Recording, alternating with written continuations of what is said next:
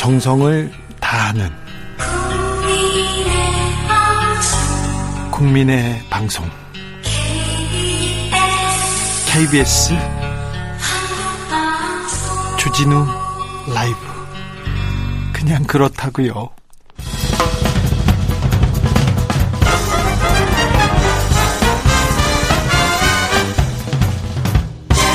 훅 인터뷰. 모두를 위한, 모두를 향한, 모두의 궁금증 훅 인터뷰. 국회가 사 차 재난지원금 지급을 위한 추가 경정 예산안을 심사하고 있습니다. 다음 주 수요일이죠. 이십사일 본회의에서는 추경안 통과시키기로 여야가 합의한 상태입니다. 그런데요, 어제 추경 규모를 두고 국회에서 설전이 벌어졌다고 합니다. 재난지원금 백조는 써야 한다, 이런 발언이 나왔고요. 이러자 기재부 차관이 누가 갚을 거냐 반박하기도 했다고 합니다. 설전 어떻게 진행됐는지 당사자 모셨습니다. 용혜인 기본소득당 의원, 어서 오세요. 네, 반갑습니다. 기본소득당 용혜인입니다. 네, 그동안 잘 지내셨어요? 네, 잘 지냈습니다. 어떻게 지내셨어요?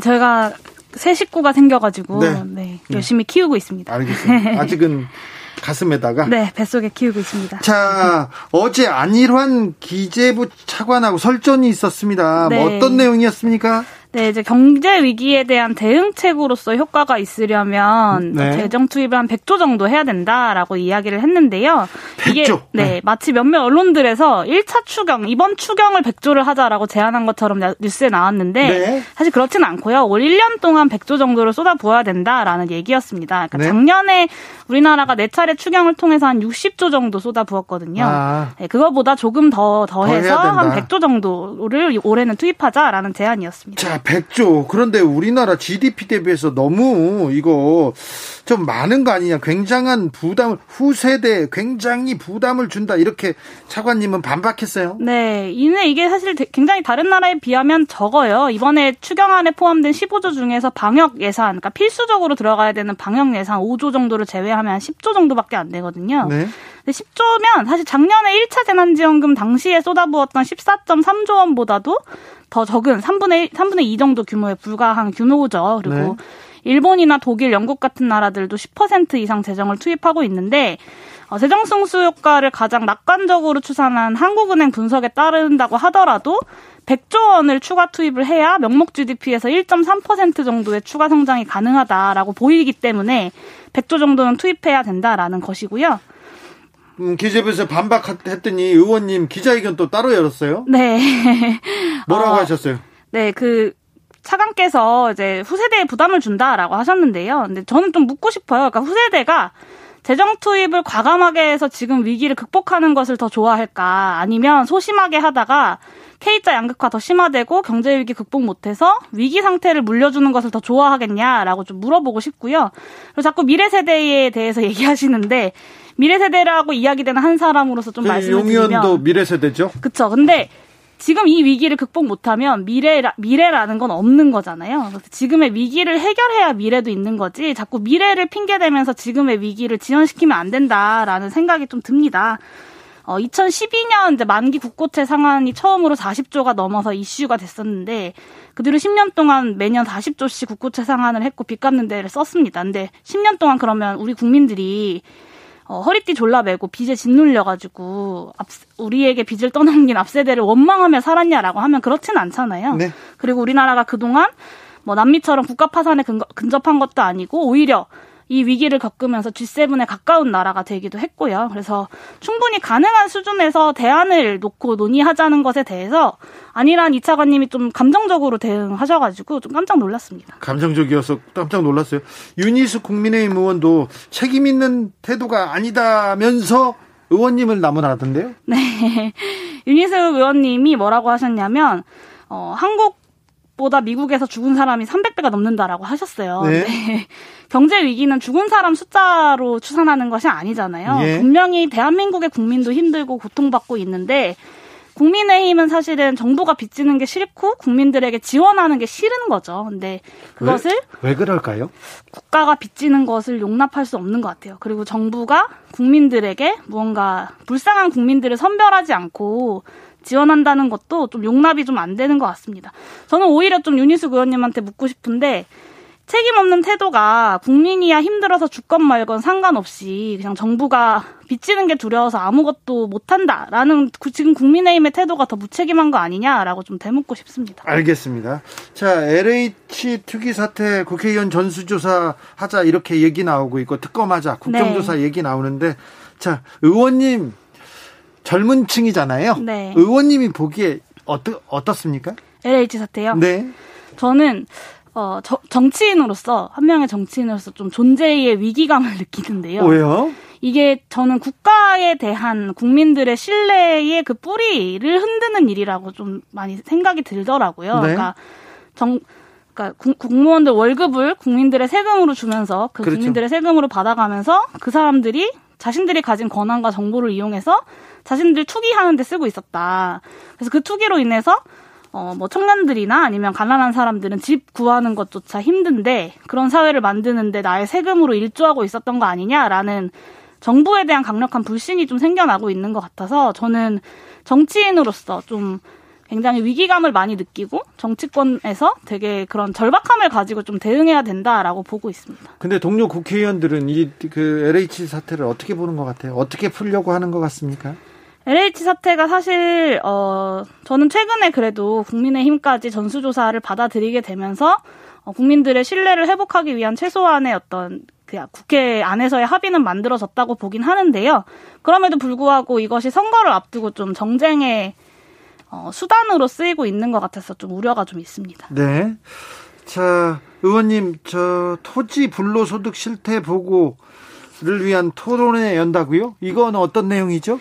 네, 다음 주 이제 월요일에 제가 오전에 열 시에 토론회를 여는데요. 말 그대로 토지 불로소득에 대한 실태를 좀 조사를 했습니다. 연구 용역을 통해서. 네. 왜냐하면 도대체 어느 정도 규모가 되는지를 파악을 해야 해결책도 제시하고 또 어떤 뭔가 해결책을 제시할 때 그 제도의 효과를 추산할 수도 있지 않겠습니까? 네. 그래서 현황을 좀 파악했고요.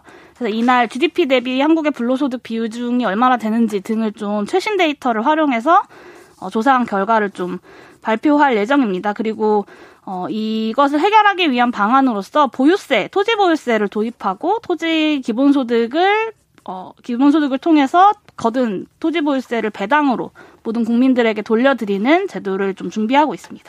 기본적으로 기본적으로 기본소득에 대해서는 계속 얘기하는 것 주목하고 있습니다. 그리고 의원님이 주목하고 있는 탄소세. 네. 네. 이 부분에 대해서 주목하고 있는데요. 이 탄소세에 대해서 조금 설명해 주세요.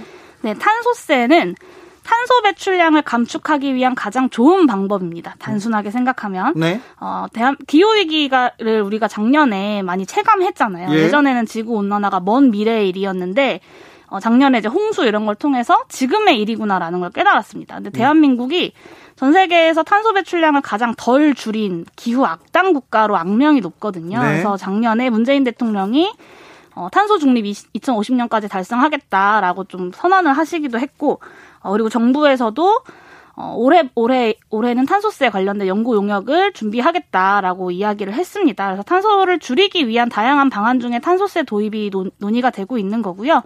어, 탄소 배출량에 세금을 매겨서 사람들이 탄소 배출량을 지금보다 덜 하도록 만드는 취지의 법입니다. 네. 그런데 가난한 사람들도 탄소 배출을 하잖아요. 예. 그래서 가난한 사람들에게 탄소세 도입이 더 힘들 수 있거든요. 예. 그래서 해외에서 뭐 프랑스의 노란 조끼 시위 같은 게 이제 이런 탄소세에 반대하는 가난한 서민들이 이제 벌였던 시위여서 이런 좀 역진성 문제를 해결하기 위해서 기본소득과 결합된 기본소득 탄소세를 도입하자라는 제안을 했고 법안을 발의를 했습니다. 법안 발의했는데 이거 다른 의원들이 동의해 줍니까? 도와줍니까? 아, 쉽지 않았어요.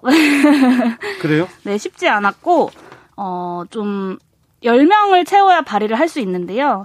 어, 또 정부에서 또 준비를 하고 있는 만큼 또 신중하게 접근하시는 분들이 좀 많이 계셨는데, 근데 이 취지, 기후위기 극복의 취지에 동의하시는 의원분들께서 같이 발의를 해주셔가지고 네. 무사히 발의를 마칠 수 있었습니다. 음, 의원님 재보궐선거 네. 한창인데 어떻게 보고 계세요? 네, 재보궐선거 참 이제 얼마 안 남아가지고 한 삼 주 정도 남았는데요. 네. 어, 이번 선거가 어, 대선 일 년을 앞두고 치러지는 굉장히 중요한 의미를 가지는 선거이잖아요. 네. 그리고 그런, 그런 것과 동시에 이제 기본소득당에서도 서울시장 후보를 준비를 하고 있는데, 이게 그냥 대선 전초전으로서 뿐만 아니라 지난 십 년간의 서울이 있었고 앞으로의 십 년은 어떻게 서울이 굴러가야 되는지를 결정하는 좀 중요한 비전이 담긴 선거여야 된다고 보고 있습니다. 네. 근데 안철수, 오세훈 두 후보가 이제 정권 교체를 목표로 하는 단일화만을 얘기하고 있어서 좀 그런 정치는 좀 구태의연한 정치가 아닌가라고 좀 우려 섞인 시각으로 좀 보고 있습니다. 공구위원님께서 좀 아픈 문자를 보냈습니다. 국민의 한 사람으로서 솔직히 정치인들이 엉망으로 정치를 했기 때문에 희망이 절벽입니다. 어려운 시기에 선행으로 십일 조 국민에게 헌납하시기 바랍니다. 안녕? 이렇게 얘기했는데 어떻게 보세요? 아, 십일 조요? 네. 네, 제가 다른 의원, 동료 의원님들께 제안해 보도록 하겠습니다. 보통 그런 거는 본회의에서 결정을 하거든요. 국회의원들이 국회의원들의 특혜, 권한 내려놓는 거 굉장히 어렵잖아요. 맞아요. 그죠? 맞습니다. 그런 거 보이죠. 자, 아, 용혜인 의원의 고민은 뭡니까? 저의 고민이요. 네. 어, 지금의 고민은 음. 기본소득과 관련된 논쟁들이 지난 설 연휴 때까지 굉장히 뜨겁게 활발했죠. 있었습니다. 활발했어요. 어. 대선 주자들은 모두 다 기본소득에 대해 이야기하는 시기였는데요. 앞으로 기본소득의 실현에 있어서 대선까지가 굉장히 중요한 시기라고 보는데 저는 개인적으로. 네. 그럴 때 기본소득과 관련된 어, 국민들의 합의 그리고 대선 주자들 사이에서의 논의를 어떻게 좀 기획하고 이끌어갈 수 있을지 이런 것들을 좀 고민하고 있습니다. 저는 고민, 고민이 지금 의원님 출산 앞두고 있는데 국회가 이거 네. 태교를 하기, 태교를 위한 아, 좋은 공간은 아니잖아요. 어제 설전도 있었고요. 네. 어떻게 준비하고 있습니까? 출산이요? 네. 아, 저 이제 선출직이다 보니까 또 국회의원들이 국민이 가장 좀 신뢰하지 않는 직종 중에 하나잖아요. 네. 또 국민의 세금으로 세비를 받는 사람들이어서 좀 딜레마가 있습니다. 그러니까 딜레마라뇨. 다른 여성들에게 저렇게 어떤 슈퍼우먼으로서 보이고 싶지 않은, 그러니까 나, 저도 어떤 육아휴직이나 이런 것들을 충분히 사용할 수 있어야 된다는 것을 그렇죠. 보여준과 동시에, 네. 근데 선출직으로서 국민의 세비를 받는 국회의원으로서의 고민도 좀 있는 거죠. 그래서 네. 저 같은 경우는 이제 오월 말 출산 예정인데요. 오월 말이요? 네, 그럼 얼마 안 남았네요? 두 달 남았습니다. 네. 네, 이제 두 달 남았는데 출산하고 나면 이제 한 일, 이 주 정도 쉬고, 네. 저희는 남편이 네. 어, 육아휴직을 하고 좀 아이를 돌보기로 했습니다. 현재는. 자, 이렇게, 이렇게 임신 중이신데요. 네. 임신 중인데 아 국회의원이 참 국회의원인데 이제 상임위에서 소관 부서에서 이런 저런 회의도 하지 않습니까? 네. 참 이거 좀 애가 들어 듣지 않았으면 좋겠다 이런 것도 많이 생각할 거 아니에요. 네, 의원님들 뭐 소리치시고 그럴 때. 이제. 그래요? 소리쳐요? 어, 회의하거나 본회의장에서도 이제 뭔가 이렇게 발언을 하거나 찬성 발언을 하거나 반대 발언을 하게 되면 이제 마음에 들지 않는 발언이 나올 때 이제 막 소리치시고 손가락질 하시는 의원님들이 계세요. 손가락질이요? 의원님한테? 아, 저한테 말고 모든 그냥 이렇게 관행처럼 모두에게 다 하시는데 네. 그럴 때 좀, 음, 좀 마음에 좀 걸리더라고요. 걸려요? 국회의원이 되길 잘했다 할 때가 있습니까? 어, 제가 최근에 이제 한국조폐공사의 비정규직 노동자들의 문제를 어, 계속해서 작년부터 다뤄왔고, 최근에 그 근로감독 결과 좋은 결과를 받았어요. 네. 근데 아무도 관심 가져주지 않았던 분들의 존재가 이제 법적으로 인정을 받게 되었는데, 그럴 때, 어, 제가 국회의원이 아니었으면 그렇죠. 어, 할 수 없었던 일들을 했, 했던 것 같아서 좀 네. 그럴 때 좀 뿌듯함을 많이 느낍니다. 아이고, 국회의원 하길. 하지 말 걸 이럴 때도 있죠. 음, 그럴 때는, 어, 그럴 때는 이제 뭔가 국회의원으로서 한 명의, 삼백 명 중에 한 명의 이제 권한과 표결에 대한 권한이 있지 않습니까? 네. 근데 워낙 국회가 교섭단체 중심으로 굴러가서 네. 이제, 어, 저번에 이제 추상, 추경안 관련된 수정, 시정연설 할 때도 정세균 총리께서 합리적인 의견들은 최대한 듣겠다라고 하셨는데 그런 의견이 반영될 창구가 많이 없어요. 네. 그럴 때 좀 많이 답답함을 느끼죠. 김봉실님께서 순산하시고 아이들이 즐겁게 뛰어놀 수 있도록 좋은 법안 많이 내주세요. 이렇게 합니다. 네. 어, 열심히 일하는 것도 좋고요. 좋고 빨리 복귀하는 것도 좋은데 건강 챙기세요. 네, 건강합니다. 자, 마지막으로 의원님의 앞으로의 계획 좀 부탁드리겠습니다. 네, 이제 곧 보궐선거가 끝나고 나면 대선까지 일 년이 채 남지 않는 시간이 되는데요. 아까 제가 가장 고민하고 있는 것이 이 기본소득을 어떻게 공론화할 것인가라고 말씀을 드렸습니다. 그래서 네. 남은 일 년 동안 어, 이, 이 대, 향후 오 년간의 국정운영 방향을 논의하는 대통령 선거에서 이 기본소득이 충분히 논의될 수 있도록 다양한 의제도 던지고 법안도 준비할 예정이니까요. 많이 네. 관심 가져주시기를 부탁드립니다. 지금까지 용혜인 기본소득당 의원이었습니다. 아, 출산 들어가기 전에 네. 다시 모시겠습니다. 아, 네, 감사합니다. 네, 감사합니다. 정치 피로, 사건 사고로 인한 피로, 고달픈 일상에서 오는 피로. 오늘 시사하셨습니까? 경험해보세요. 들은 날과 안 들은 날의 차이. 여러분의 피로를 날려줄 저녁 한 끼 시사 주진우 라이브.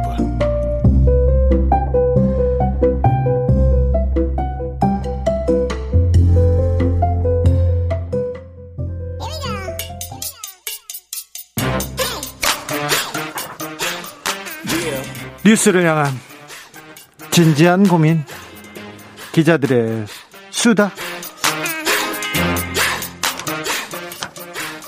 라이브 기자실을 찾은 오늘의 기자는 탐구하는 기자입니다. 미디어오늘 정철훈 기자, 안녕하세요. 네, 안녕하세요. 요즘 언론계에선 어떤 일로 바쁩니까? 어떤 게 이슈입니까? 뭐 서울시장, 부산시장 선거 관련 보도 많고요. 지겹게 나오고 있습니다. 네. 예. 또 뭐 에이비씨 협회 얘기도 있고요. 네, 뭐 그거는 이제 미디어오늘이 주로 계속 체크하고 있고요. 그리고는 아마, 예, 선거보도 선거보도 예. 중심으로 갑니까? 예. 선거보도에서 좀 재미 재밌게 보이는 거 있습니까? 저 별로. 재미없습니다. 재미없어요. 선거부터. 네. 네. 정치권 뉴스 별로 재미없으니까. 사실 자. 이게 또 서울시장 재보궐 관련된 기사가 많은데 네. 서울시민이 아닌 분들도 많을 텐데 네. 네. 지나치게 좀 정치공학적으로 보도가 계속 쏟아지고 있다는 생각도 좀 들고 있습니다. 저희 그 우리나라 언론의 태도가 좀 정치적, 이념적, 진보냐 보수냐 이렇게 편을 갈라서 무슨 얘기만 해도 이렇게 그렇게 또 해석하기도 합니다. 참 안타까운데요. 좀 안타까워요. 자, 오늘 어떤 이야기 준비하셨어요? 어, 근데 제가 또 부산시장 후보와 관련된 네. 아이템을 가져오긴 했는데 네.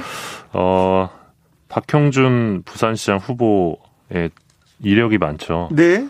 주요 이력 가운데 하나가 이 이천팔 년 홍보기획관 청와대 홍보기획관이었습니다. 네, 청와대 홍보기획관이라는 주요 이력이 있는데 네, 홍보기획관은 그 이후에 사라졌어요. 네, 그 사라졌습니다. 이전에도 없었죠?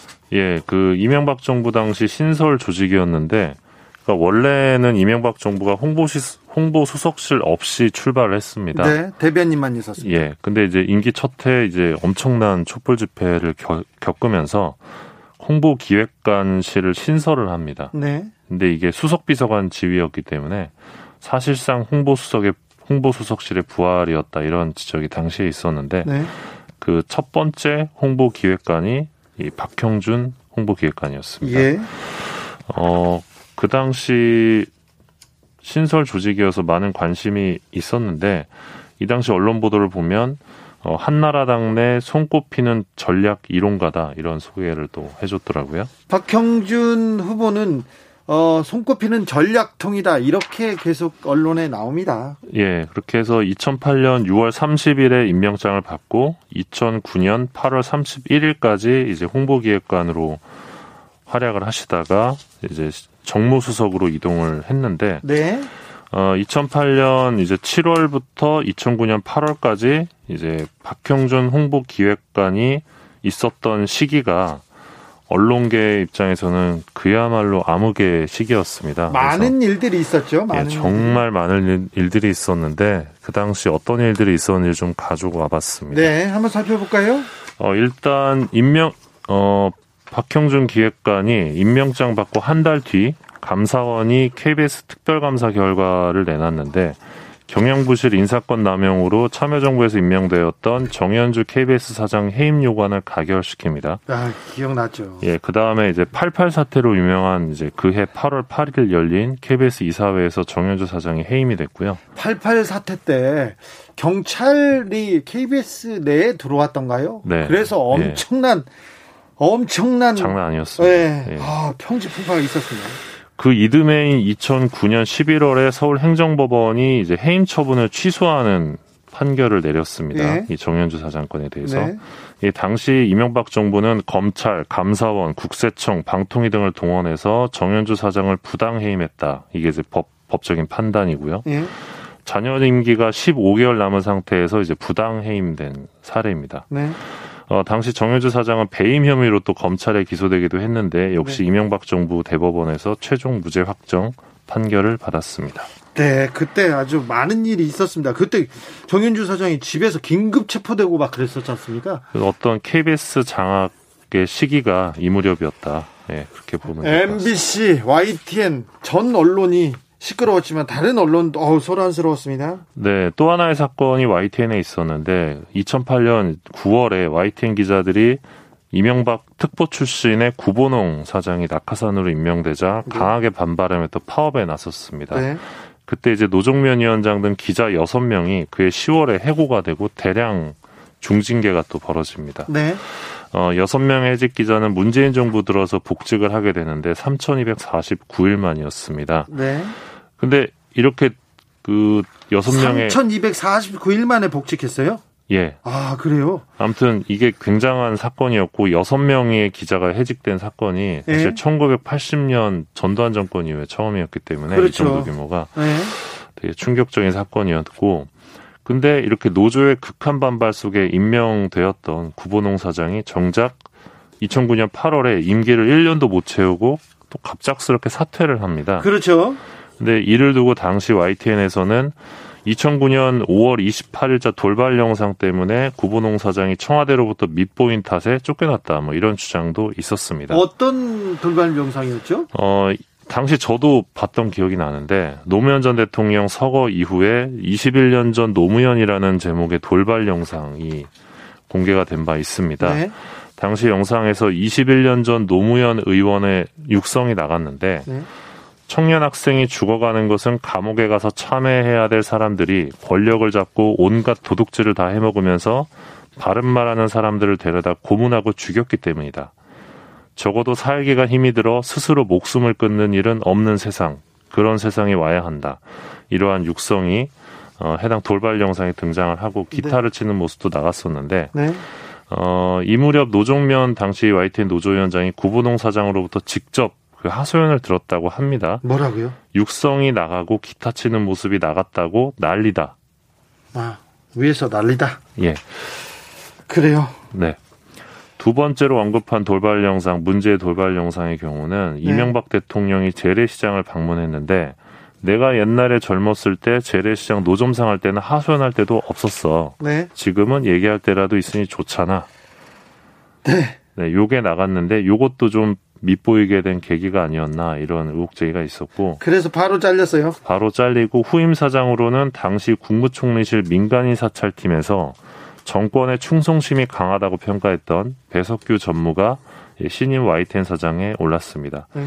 이게 이제 다 박형준 홍보기획관 임기 시절에 일어났던 임기 일이고요. 시절에 일어났는데 홍보기획관이 했다고 볼 수는 없습니다. 네, 그렇죠. 네, 네, 네. 네. 자, 엠비씨 그때 엠비씨 아, 엄청난 파란이 네, 엠비씨도 장난 아니었습니다. 이천팔 년 미국산 쇠고기 광우병 위험성을 보도했던 엠비씨 피디수첩 제작진 여섯 명의 자택을 당시 검찰이 압수수색했고요. 네.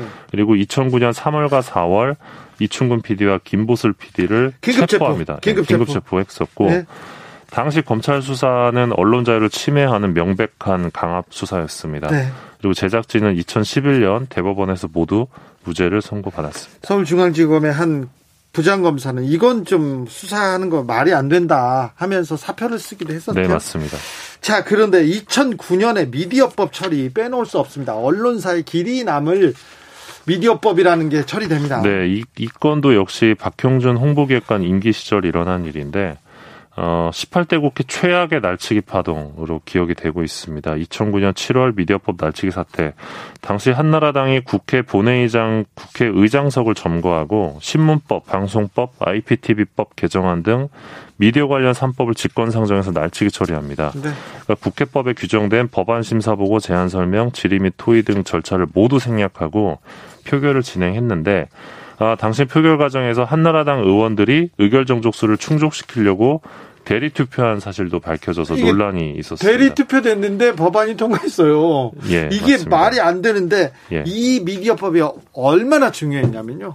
미디어법으로 생긴 게 있습니다. 바로 네 종합편성 채널 이었습니다. 예. 당시 이 미디어법의 핵심은 신문사들에게 방송 사업을 허용하는 것이었습니다. 네. 그래서 이제 티비조선 채널A 같은 종편들이 탄생하게 됐고요. 이명박 정부 초기에 있었습니다. 그 언론계의 큰 일들이 그때 있었습니다. 네. 어, 청와대 홍보기획관이었죠. 박형준 홍보기획관이 그때 어, 손석희 시선집중에 나와서 이런 얘기를 했습니다. 과거 권위주의적 정권처럼 위에서 통, 언론 통제 가능하지도 않고 그럴 의사도 없다 이렇게 음. 말씀하셨습니다. 그런데 그때 언론 지형은 굉장히 어두웠었습니다. 예, 이천구년 이월에는 그 용산 참사가 있었는데 네. 그 당시 청와대 홍보기획관실 행정관이 그러니까 이제 어, 박형준 기획관의 밑에 있는 분이겠죠. 네. 행정관이 이 용산 사태 확산에 대응하기 위해 군포 연쇄살인 사건을 적극 홍보하라. 이런 내용의 보도 지침을 전자우편으로 경찰청에 내렸던 사실이 드러나서 네. 논란이 되게 됐습니다. 네. 몇 년 전이었는데요. 아, 그때 기억, 굉장히 아픈 기억들이 계속 떠올라서 좀 그렇습니다. 예, 지금 뭐 박형준 후보 관련해서 여러 논란 의혹 제기가 있는데 사실 저는 이제 미디어 비평지 기자 입장에서 이명박 정부 당시에 이 무참히 짓밟았던 언론 자유나 언론 장악 사안에 대해서 어, 이분도 책임이 있다고 생각하거든요. 뭐, 제대로 입장을 낸 적이 있는지 좀 의문인데, 뭐, 청취자들은 어떻게 생각하시는지 궁금합니다. 여기까지 하겠습니다. 다음 뉴스로 가볼까요? 네. 어제 여야 국회의원들이 경찰청 국가수사본부에 조선일보와 에이비씨협회에 대한 고발장을 접수를 했습니다. 드디어 미디어오늘이 계속 제기하고 있고 네. 제기하고 있고 그 조선일보와 에이비씨협회가 이게 국민 세금을 갖다가 이렇게 네네. 갖다가 지금 이렇게 펑펑 썼다 얘기를 하는데 네. 어, 조사가 이루어지고 있고 고발도 했네요. 예, 근데 원래는 애초에 국회의원 네 명만 고발인으로 참여할 예정이었는데 네. 지난 십육일에 문화체육관광부에서 에이비씨협회 사무검사 결감이 조치 권고사항이 발표가 됩니다. 네. 그 이후에 이 고발에 참여하겠다는 의원이 스물아홉 명으로 늘어났습니다. 정부도 지금 나서고 국회의원들도 나섭니다. 예, 현재 이제 조선일보와 에이비씨협회를 국가보조금법 위반, 형법상 사기죄 등의 혐의로 고발한 상황이고요. 네, 뭐라고 합니까 그분들은?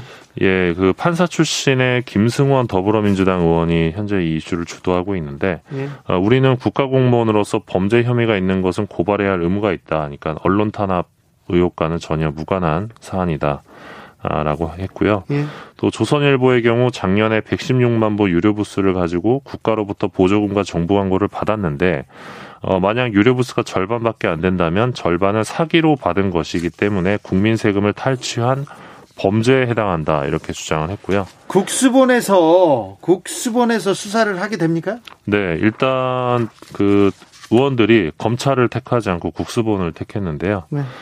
좀 더 조사를 잘 할 것이다 이런 기대감이 좀 있었던 것 같습니다. 아, 검찰이 이거 수사할 권한이 없어요 이제.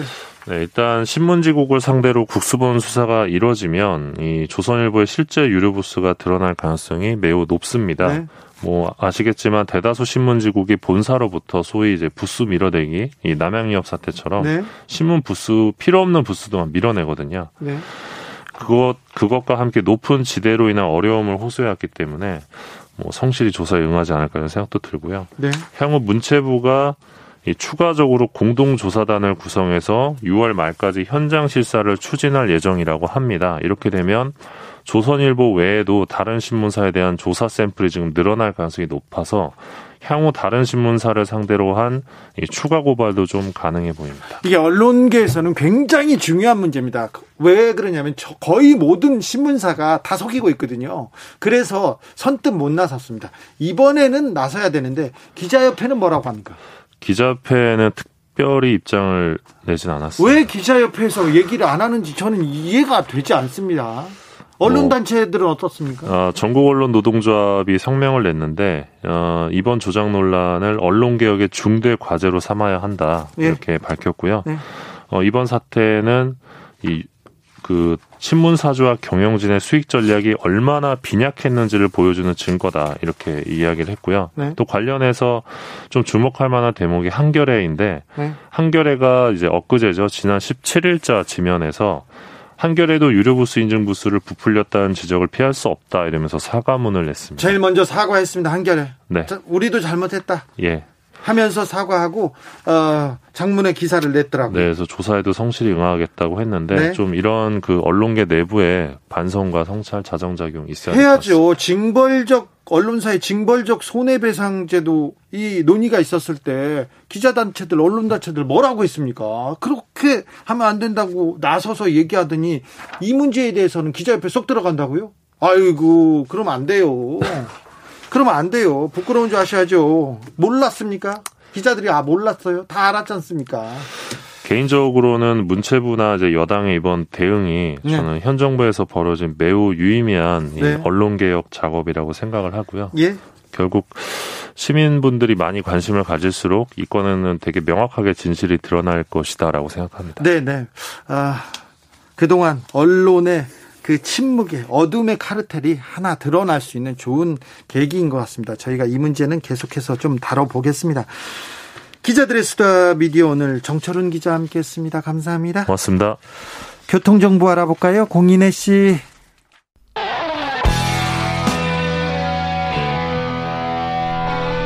스치기만 해도 똑똑해진다. 드라이브 스루 시사 주진우 라이브.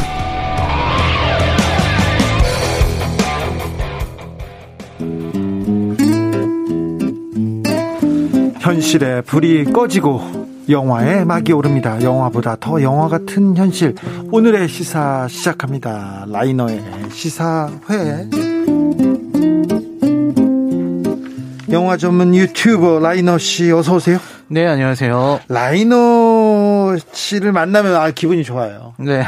제가 어, 주진우 라이브를 하면서 오늘도 무사히가 저의 모토입니다. 아, 네네. 오늘도 무사히 그렇게 기도하고 오는데 라이너 씨 만나면 한 주 잘 마무리하는구나 이런 생각이 들어서 기분이 좋습니다. 아우 다행입니다. 라이너 씨 만나면 또 어떤 영화 보는지 궁금해요. 네. 요새 어떤 영화 잘 보셨어요? 최근에 본 영화들은 뭐 이제 그 아직 출시 아직 개봉하기 전에 영화인데요. 이 자산어보라고 네. 그 이준익 감독님 아, 네. 영화. 이게 요즘 좀 핫한 것 같고요. 어떻습니까?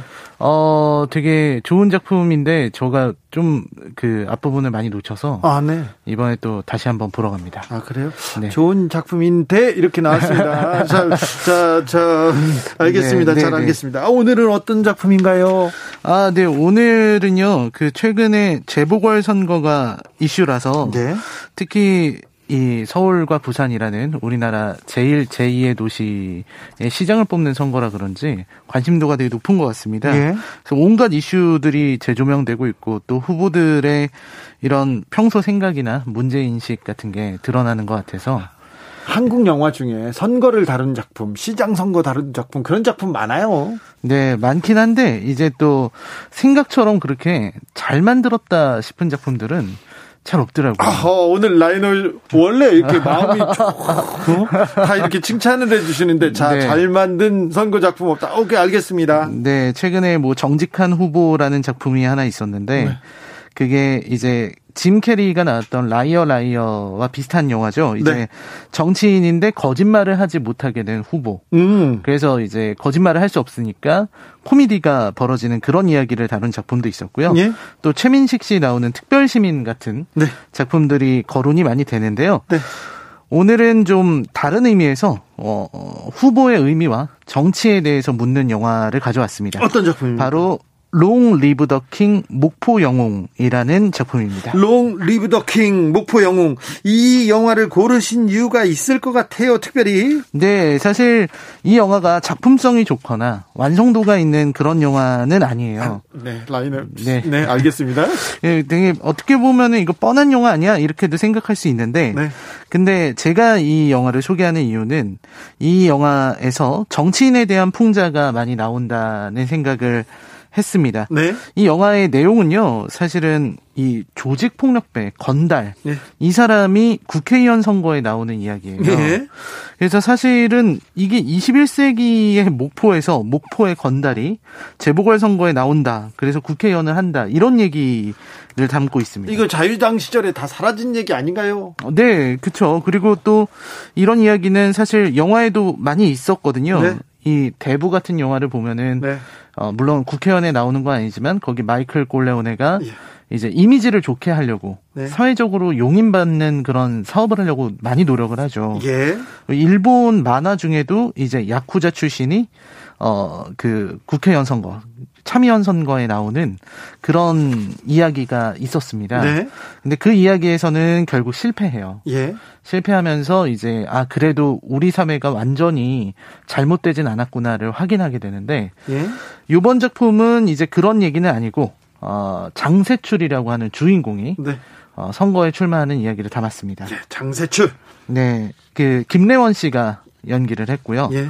장세출이 첫 시작이 이제 상인분들이 철거를 당하게 돼서 네. 철거 반대 시위를 하는 곳에서 이제 이야기가 시작됩니다. 철거 반대 시위를 하는 사람 몰아내는 게 조폭들의 또 역할이고 아주 그렇죠. 이권이 담겨 있죠. 그렇죠. 네. 아, 잘 알고 계시지만 장세출이 바로 그 용역 깡패들의 네. 우두머리입니다. 네. 용역 깡패들 돈 많이 벌었습니다. 이 재벌 재벌이라고 하는 큰 대형 건설업체 그리고 음. 지자체하고 손잡고 돈 많이 벌었어요. 네, 바로 그런 목포의 어떤 그 토박이 깡패라고 해야 되겠죠. 예. 그 장세출이 그 시위 자리에서 어, 그 시위를 도와주러 온 여성 변호사를 보고 사랑에 빠집니다. 아, 그렇지. 사랑에 네. 빠져야 또 뭐. 네, 네. 원진아 씨가 소현, 강소현 역할을 맡았는데요. 네. 사랑에 빠져서 이제 조폭이 네. 어 세 사람으로 이렇게 거듭납니까? 아, 그렇죠. 그래서 너무, 너무 뻔한 얘기지만, 네. 이제 그 변호사한테 잘 보이려고, 그 여자한테 네. 잘 보이려고,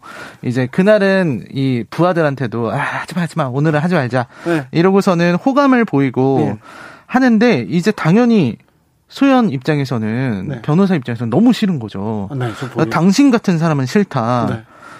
나랑 만나고 싶으면 당신이 좋은 사람이 돼야 된다. 어, 네. 라고 얘기를 한 겁니다. 네. 근데 장세출이 여기서는 굉장히 사나이로 나와요. 사나이요? 그 말을 듣고 업소를 다 정리합니다. 업소를 다 정리해요? 네, 손을 씻겠다. 나, 나 조폭 손을 씻겠다고? 네. 네. 당신을 위해서 네. 내가 당신과 만날 수 있다면 손을 다 씻겠다. 사랑을 위해서 조폭을, 조직을 버립니다. 네, 그렇죠. 그러니까 부하들은 어이가 없는 거죠. 네. 두목이 갑자기 이제 사업을 안 하겠다고 나오니까요. 네.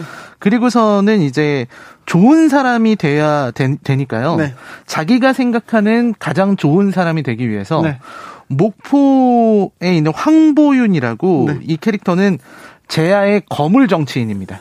정치인은? 네, 그러니까 청와대와도 관계 있는 사람인데 네. 이제 뭔가 정치적으로 상처를 입어서 네. 목포에 내려가가지고 이 힘든 노인분들을 상대로 천 원짜리 백반집을 운영하고 있는 분이세요. 아, 네. 네, 그런 분이신 거죠. 네. 그런 어떤 거물 정치인을 보고서 아, 저분은 욕심도 없고 좋으신 분이니까 네. 내가 저분 밑에서 좀 배워야겠다. 이런 일이 벌어지게 된 거죠. 예. 그러다가 이제 어. 요 사건의 전말이 드러나게 되는데요. 사실 아까 처음에 그 철거하고 있었잖아요. 네. 이 이권과 관련돼 있는 사람이 그 여기서는 붉은색의 정당 우리민주당이라는 이름으로 나오는데 네. 최만수라는 인물이 나옵니다. 예. 이 사람은 지역 유지 출신의 어, 이쪽의 정치인인데 이분이 이제 테마파크를 지으려고 하는 거죠. 네. 그래서 그 테마파크에 방해가 되는 상인들을 철거하려고 했던 거고 예.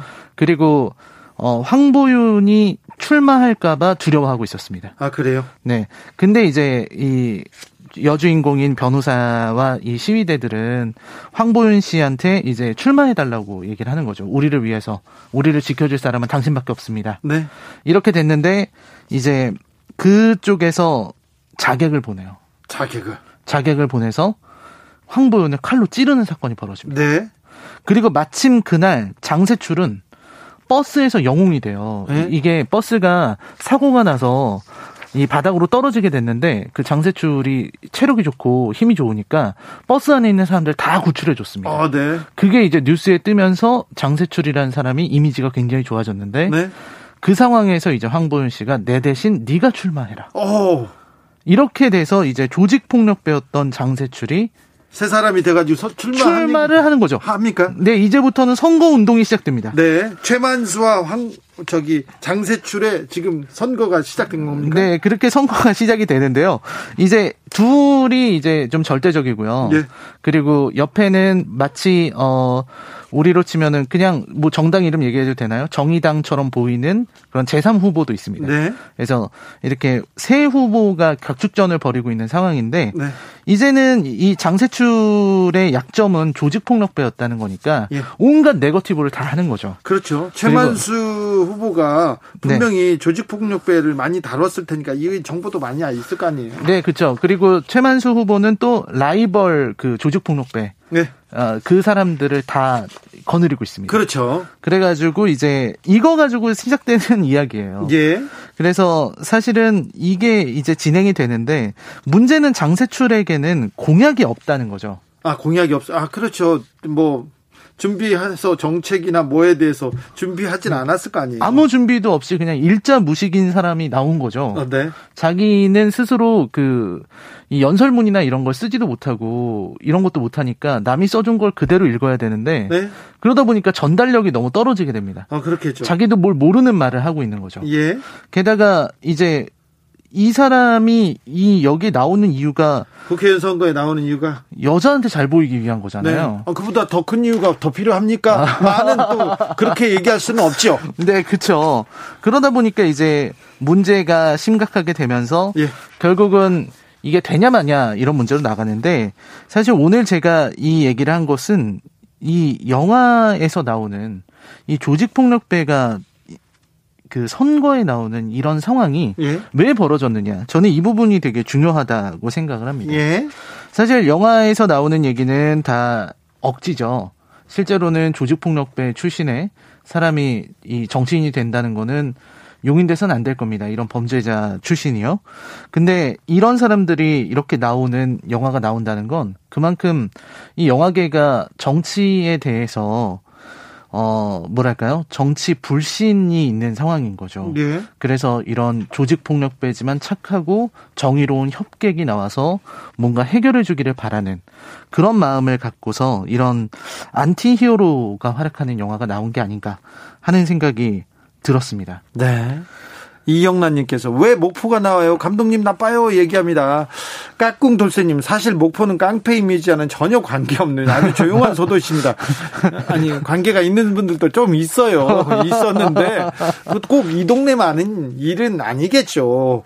저 그리고 또 사투리 쓰는 것도 저도 조금 불만입니다만은 뭐 그렇습니다. 구칠일팔님께서는 원작이 백만 배 재밌어요. 원작은 진행 중입니다. 웹툰이 원작이군요. 네, 웹툰 원작이 있습니다. 네. 칠칠구팔 헐, 현재 이 부 열심히 읽고 있는데요. 이 웹툰에서 지금은 대통령 선거 중이에요. 아직 연재 중인가 봅니다. 사사사삼님께서 아휴 라이너님 영화가 현실 따라가려면 멀었어요. 리얼리즘 살리려면 지금 여의도 현실에서 좀 더 배워야 되겠어요 얘기합니다. 그래서 자, 이 영화에서 자 우리가 놓치지 말아야 될 것 좀 생각해 봐야 할 점은 뭡니까? 네, 제가 생각할 때는 역시 좀 후보에 대해서 잘 알아봐야 된다는 생각을 많이 했어요. 아, 결국 그렇죠. 이 영화는 최만수가 어떤 사람인지, 네. 장세출이 어떤 사람인지, 이 사람이 중요하다는 얘기를 하게 되거든요. 네. 근데 우리가 선거를 할 때마다 항상 우리 눈을 가리는 안개들이 너무 많은 것 같습니다. 네. 그런 것들을 다 거두고 어떤 진실을 바라봐야 된다고 생각해요. 네. 정말 저 사람이 어떤 사람이고 왜 저런 공약을 말하고 있고 정말 우리에게 필요한 후보인지를 잘 알고 파악하는 이런 좀 정치에 좀 더 관심을 가져야 영화처럼 조폭이나 범죄자들이 정치하겠다고 나서는 일이 생기지 않지 않을까. 라이너가 영화에 대해서 얘기를 했는데 현실하고 또 맞닿아 있습니다. 그렇죠? 지금 후보들 네. 이 후보가 어떤 일을 했는지 어떤 비전이 있는지 정책이 있는지 얘기 안 하잖아요. 그렇죠. 그래 뭘 잘못했니 어느 당이니 뭘 어떻게 의혹이 있느니 얘기만 합니다. 참 안타까운 현실이 영화에 이어서 여기에서도 현실에서도 진행되고 있습니다. 이진국님께서 두 번 봤습니다. 스릴, 재미, 약간의 인간미도 있습니다. 너무 재밌게 얘기해 주시네요. 그러니까요. 라이너가 얘기하면 다 보고 싶어요. 다 재밌어요. 아이, 고맙습니다. 자, 시사회 오늘의 작품은 롱 리브 더 킹, 목포 영웅이었습니다. 라이너 오늘도 감사합니다. 네, 고맙습니다. 오늘도 수고하고 지친 자들이여 여기로 오라. 이곳은 주 기자의 시사 맛집 주토피아 주진우 라이브.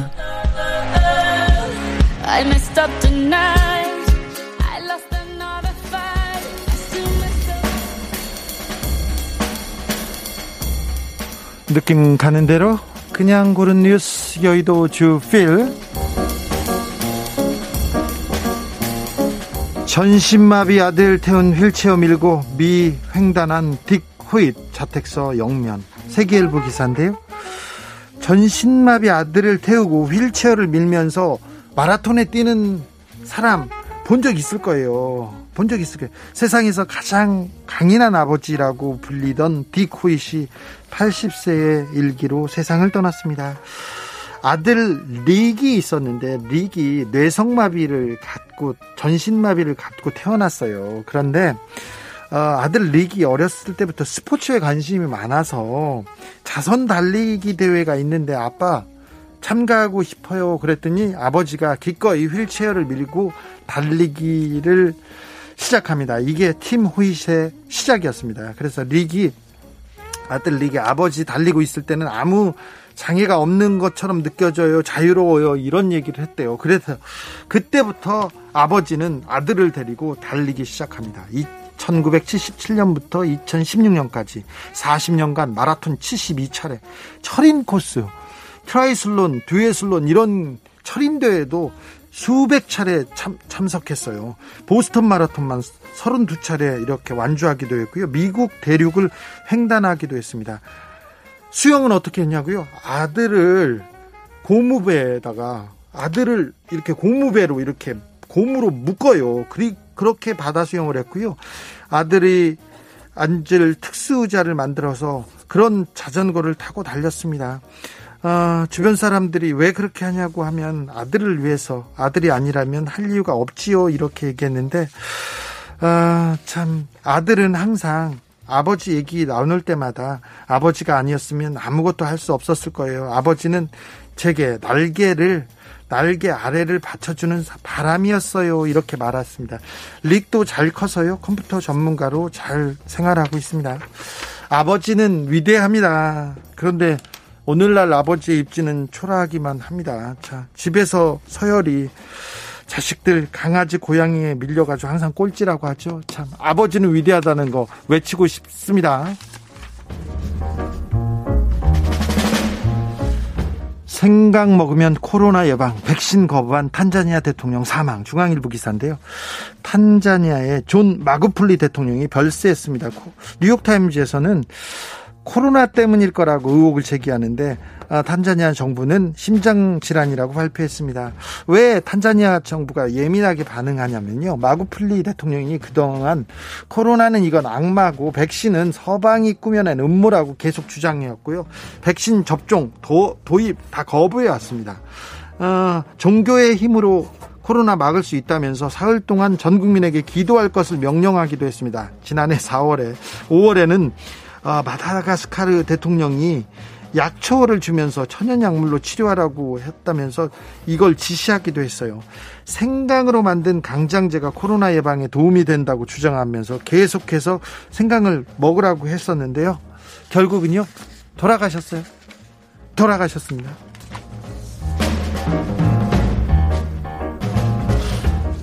연어로 개명하면 초밥 공짜 제공. 대만인 백 명, 너도 나도 이름 바꿨지. 뉴스원 기사입니다. 대만에서 있었던 일인데 어, 한 초밥집 체인점에서 이름에 연어 들어가 있는 사람은 무료 초밥 제공하겠다고 하니까 신분증을 보여주면요, 본인 포함해서 여섯 명까지 무료로 식사를 제공하겠다는 이벤트를 열자 백여 명이 백여 명이 이름을 연어, 연어라고 바꿨다고 합니다. 대만에서는 국민에게 세 번의 개명 기회를 준대요. 네. 그런데 설마 연어란 이름으로 평생 살아가지는 않겠죠. 그런데 아무리 공짜가 좋아도 이름을 바꾸는 이, 이 사람들을 열정이라고 해야 되는지, 초밥이 좋아서 그런지 좀 이해가 안 가네. 네. 씨엔엔 한국계 기자 방송 십 분 전에도 바이러스란 모욕 들어 프레시한 기사인데요. 한국계 미국인 기자인 씨엔엔 아마라 워커 기자가 씨엔엔 투나잇에 출연하러 가는 길에, 생방송 하러 가는 십 분 전에 인종차별적 발언을 들었다고 합니다. 어, 조지아주 아틀랜타에서 발생한 총기 난사 사건에 대한 보도를 하기 위해서 이동하고 있는데요. 어, 아시안계가 있다면서 바이러스 이렇게 소리쳤다고 합니다. 아시아계 미국인들이 겪고 있는 인종차별적 괴롭힘의 한 예라고 생방송에서 얘기했답니다. 근데 이 기사에 댓글이 달렸습니다. 가장 많이 호응을 받은 기사의 댓글이, 이 댓글이 뭐냐면, 이게 다 중국 때문이다 이렇게 얘기하는데, 중국인에 대해서는 혐오해도 됩니까? 차별해도 대, 당, 당연한 겁니까? 중국인으로 보이는 사람은요? 당연한 겁니까? 이거 아니지 않습니까? 혐오, 차별, 이런 댓글, 굉장히 댓글도 나쁘다고 생각합니다. 혐오, 차별은 몰아내야죠.